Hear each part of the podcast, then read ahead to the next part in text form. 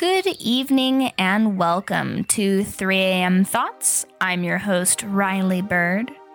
If you're new, follow links.byrdflock.com for all your notifications. That's L I N K S dot B Y R D F L O C K dot com. If you're already in the Bird Flock cult, make sure to spread the word and leave a five star review wherever you listen. All right, let's get to it. Welcome. So, if you guys notice that I have a bit of a strange cadence, I no longer have braces. I have a retainer, and it's super fucking annoying. Nobody really tells you that before you get braces. It's always, oh, your teeth will be super straight and, you know, you'll have this glamorous smile. But nobody tells you that the price for that is an irritating mouthpiece that is forever. And on the topic of irritating mouthpieces that seem to be forever, how many times has this happened? The girl with tattoos and purple hair turned out to be a handful. Now, we've all been there. I am no stranger to goth girl entrapment, but let's not focus necessarily on goth girls because I have a sneaky sketch that I'm putting out. sneaky sketch. Wow. S's are going to be a real burden nowadays, you guys. So I'm going to go ahead and apologize for that in advance because I have to wear this retainer fully for the next four months. But I'm probably going to take it off for future recordings just because it's fucking annoying. But you guys remember how hard it was for me to wear the elastics, so I need all the help I can get. Anyhow, back to alternative girls and their choice of attire and dress. And I know that some of my listeners might be alt girls, and it's hard to tell because they haven't listed themselves as non binary, which, by the way, don't fucking do that. That'll mess with my stats. And I know what you are. So just, you know, pick the one that sounds the most correct for a nature show.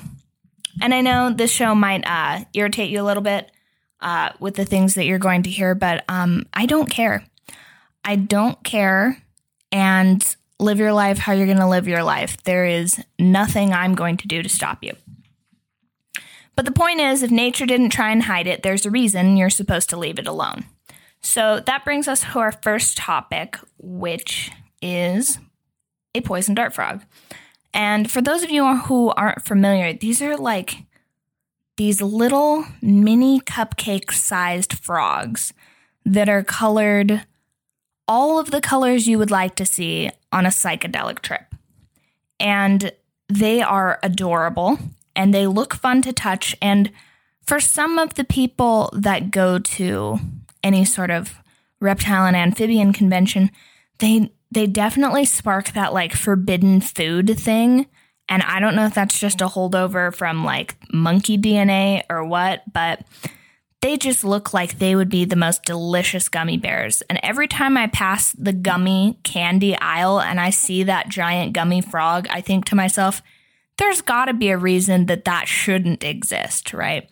Like, nature spends all this time teaching us not to do the things that we desperately want to do. Like, has anyone ever noticed how popular boba tea is?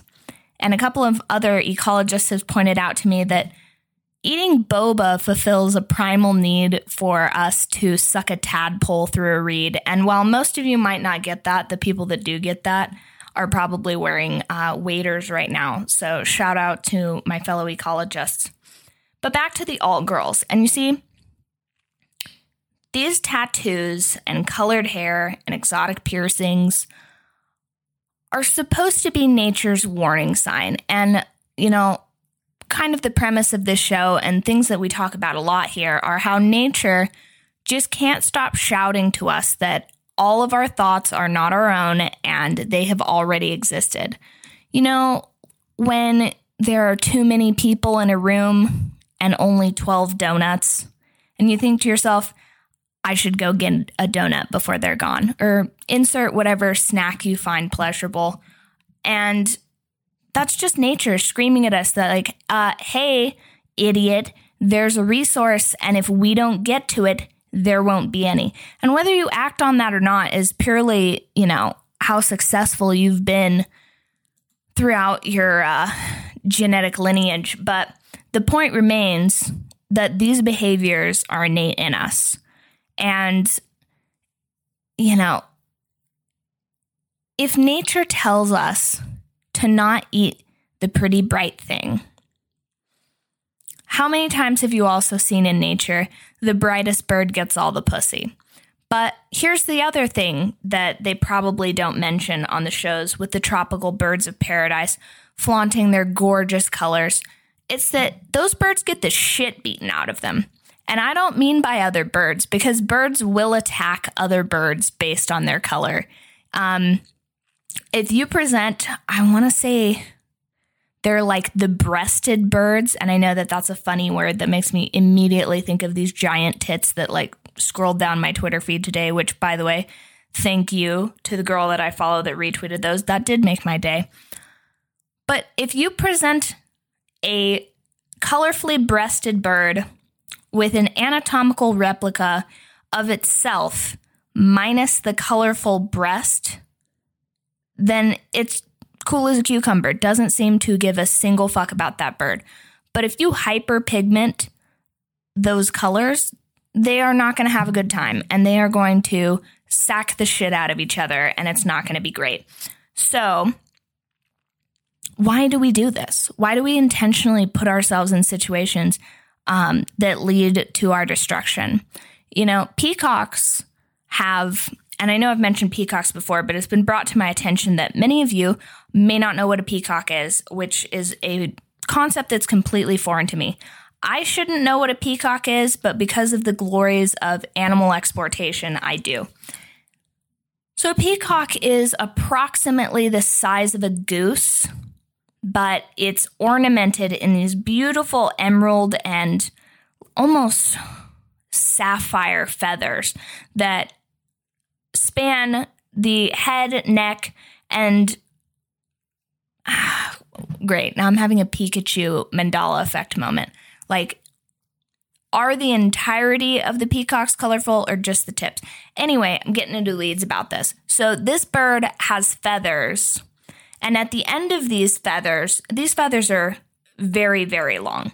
And that is for a good reason because the longer the feathers and the uh, more dense the feathers, the more uh, bird pussy this bird gets. So, and see, yet again, bird pussy. And now I'm thinking, anyway, so this bird, at the end of these long tail feathers, are these spots that are approximately three by three ish, and they resemble what a bird thinks that an eye looks like. And these feathers span out. I'm sure if you look on your phone right now, you probably have an emoji of a peacock, or at the very least, you've seen. I think it's NBC has had a peacock logo for forever, which I'm kind of dating myself there. Um, but anyway, this peacock, and I'm sure that this makes sense, at least hopefully to most of you. If not, Google it. I don't know what to tell you. So this bird unfurls its tail feathers into this semicircle, and if a predator should attack this bird, it looks like a a bunch of eyes are staring back out at it. Now, as a consequence of having all of these feathers, this bird is too heavy to fly away from predators. So male peacocks are just out there getting murked so that their lineage can survive. And I guess where I'm going with this is that if you're going to be bright and colorful, there's going to be an opportunity cost, and that is usually death. So if you were a deer, perchance, and your attraction to the fairer sex were your giant antlers, giant antlers are useful. That's a weapon. Like you could stab another deer, you could gore uh presumably a lion or any other animal that's like coming to murder you or your offspring, but if I'm being honest, I don't think that uh, many deer or other hooved animals really give a shit about their offspring, but we'll dive into that on another topic.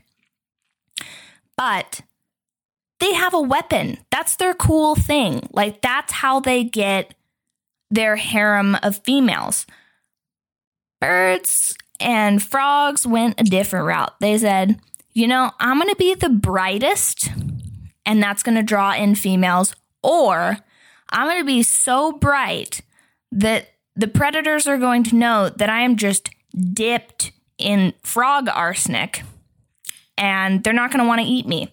So, poison dart frogs uh, are, you know, I mean, it's in the name. They're used in darts that have their sticky enzymes on them, and that poisons whatever you shoot the dart into. And most people think that they get them from these insects that they eat, and insects are just. They, they just wake up every morning and choose violence. Insects really don't make all that much sense because they don't really think past violence in most cases. Like, I've, insects are not kind creatures, but I have a sketch uh, coming out that will make you think about butterflies in a completely different light. So, I know at this point you're probably thinking, well, Riley, are they all bad? Like, I know this one girl and she's super sweet and she looks exactly as you've described in your toxicity lecture. And I have, in true Riley Byrd fashion, I also have an answer to that. So, other animals, through the course of nature and genetics and all of that science if I'm being honest, science nonsense. Like there's just so much to cover and they just they really throw it at you. So obviously, if an animal is doing something that's super helpful and beneficial and they're living, other animals are going to, you know, take a bite off of that as it were and copy them. So that brings us to mimicry. Now, this is most notable in animals like a coral snake. So, coral snakes are. Oh, shit. Okay. Oh my gosh, I almost got all of my fans that are around coral snakes uh, deadly murdered. Let's go ahead and double check that. Coral snake rhyme. Okay. Ah, I remember it now. And it's so clear to me now, but if I ever get bitten by a snake that has red, yellow, and black on it, I am fucked, you guys. But you guys won't be because I am going to burn this rhyme into your brain and you're going to be like, "Oh my god. Oh, this my friend, he's been bitten by this poisonous snake. What do we do? Oh, quick, go and listen to 3 a.m. Thoughts and scroll to about 13 minutes on the episode about poison frogs. Please, we need to hurry. Or I suppose you could just Google it, but this is way more fun. And you'll probably already have it downloaded, see, saving your lives every day. So, a coral snake is a very venomous snake that could kill you. And they have red touching yellow. And that's very important because the common milk snake looks virtually identical, except it has red and black touching. You see, they switch up one color and now it's just completely different. So the rhyme is red and yellow will kill a fellow fellow being person. That's like old time speak for the people that aren't down with that. Red and black, venom lack. Remember, black lack. That's very important. So, this snake doesn't really have to worry about things eating it because when something sees it, it's like, oh fuck, a poisonous snake, venomous, venomous snake. Poison and see, you're going to learn another venom fact. Poison is when you've ingested something and you become sick or die from it. Venom has to be injected into you via a stinger or fangs. So, second bit of knowledge at around the 14 minute mark. There you go. So, and this also this happens in all kinds of animals. We won't get into all of them, but I will give you a little teaser on the next skit. So, there is a type of butterfly that is disgusting. And its mate, well, not mate, they don't interbreed, but the coin flip to that butterfly is totally harmless. And I want to say it is. Hello, my bird flock. It's time for a fabulous flock fact. The mongoose has been known as an ardent enemy to venomous snakes, but did you know that the common opossum shares in that glory? It turns out opossums have a peptide in their blood that may hold the key to universal antivenom. These helpful creatures are also immune to rabies due to their low body temperature and are wonderful pest control. You can get more flock facts or watch me lewd and nude on onlyfans.com forward slash Riley Byrd. Again, find more fabulous nature facts and see your favorite horny slut at onlyfans.com forward slash R I L E Y B Y R D. Now back to the show. Haha, I was right again. A monarch butterfly is poisonous and a viceroy is not. Now you see that a monarch butterfly is oh my gosh, I just got lost in butterfly lore, you guys. I'm sorry. So, a monarch butterfly is, I used to do studies on those little bastards too. They're super hard to find. So, monarch butterflies eat milkweed, which makes them poisonous. And I think I'm kind of drawing a theme here where if somebody just like takes in toxins all the time, they are usually going to be toxic. Now, other animals see that and they're like, oh my gosh, that toxic thing is dealing with so many less predators. This is awesome.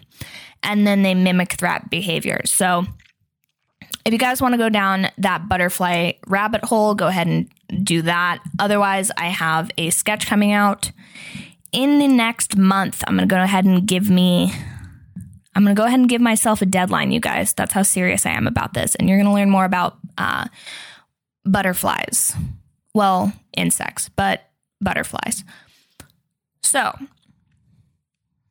see, this is why I have to write notes because I get way fucking ADD and I totally forget what I'm supposed to tell you guys. So, not all is lost, okay? And because you're probably wondering listen, I want a big titted goth girl and I don't want to step in, you know, a landmine field or whatever you associate with danger. And I'm here to tell you that not all is lost, but here are some red flags to not ignore because nature is literally screaming them at you. And it's very important for you to take heed. If a woman, and I'm only going to do women on this one because men is going to be another episode, so don't even try and bother me about that. I know you're always like, oh, Riley, you're always fucking hating on women. Well, unfortunately, I was born with a pussy, so this is.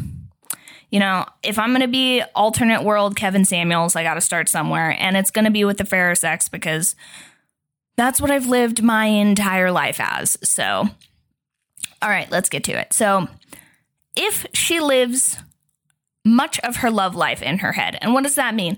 That is a pretty benign red flag on the surface, but if she's super caught up in romance, the chances are that she is going to romanticize your relationship. And what usually happens there for the fellas that aren't aware is that women have this idea of what it's going to be like when you guys get together.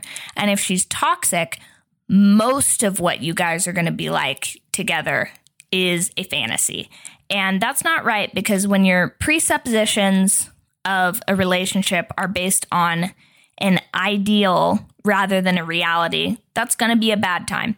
And I'll elaborate more about that in a later episode, but that is the baseline. If she's too romantic about you being together and she's not realistic about it, like if she's already talking about, like, oh my God, we're to get married and have like a thousand kids, huge red flag from the get go. That is something that should probably be built.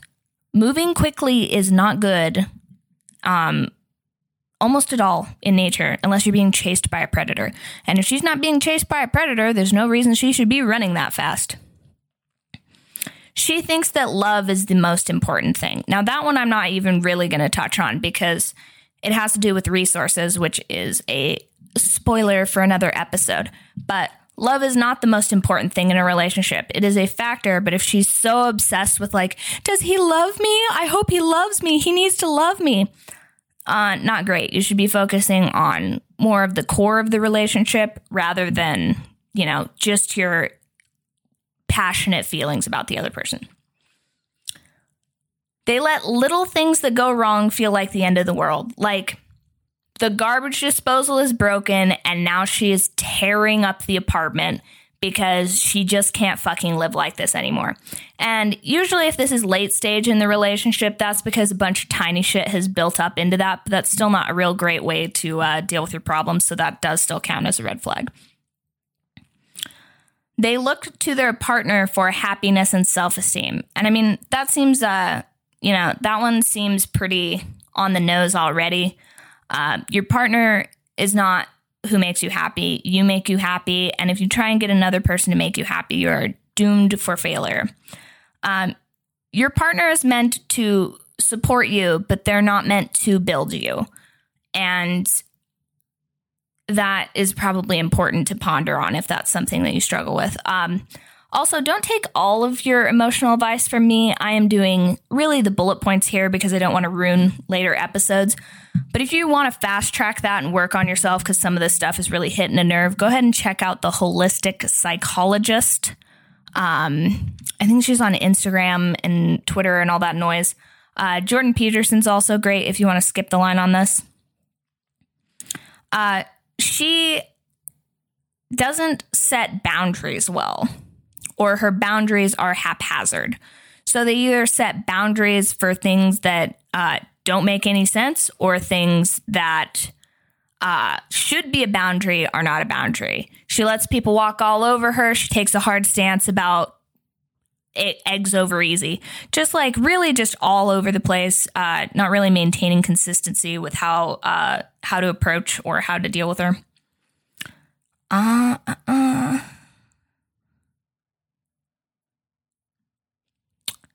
They are drawn to men who trigger their issues. So when women choose partners that it's like, oh, well, I'm really worried that he's going to cheat on me. And then they pick guys that they're like, he might be able to cheat on me. That's a red flag.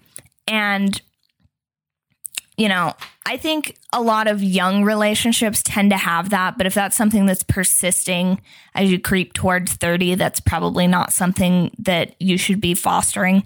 And you should definitely look into that. But there you go. There are some ways to, you know, look at toxicity and maybe not get bit by that poison dart frog. I really, uh, I really hope that I I put these episodes out way sooner than I uh, than I do, but it turns out that my co-host on the second podcast that I also uh, host is uh, at home with his very first babies. So congratulations to uh, to my good friends on their first child, and I got my braces off this week, so it was a pretty big week for everyone. Definitely not going to compare successes, but I checked everything off of my to do list. They had a baby, like, good to go. And I will be meeting with them to discuss episode releases for that. And then I'm sure that I could be persuaded to put those links in the description so that you can listen to all of my dirty thoughts. And that's our time. Dearest bird flock, I once again wanted to thank you for your support. I know that you had a choice of cult, and I'm happy that you chose mine. Don't forget to follow links.byrdflock.com for all your notifications.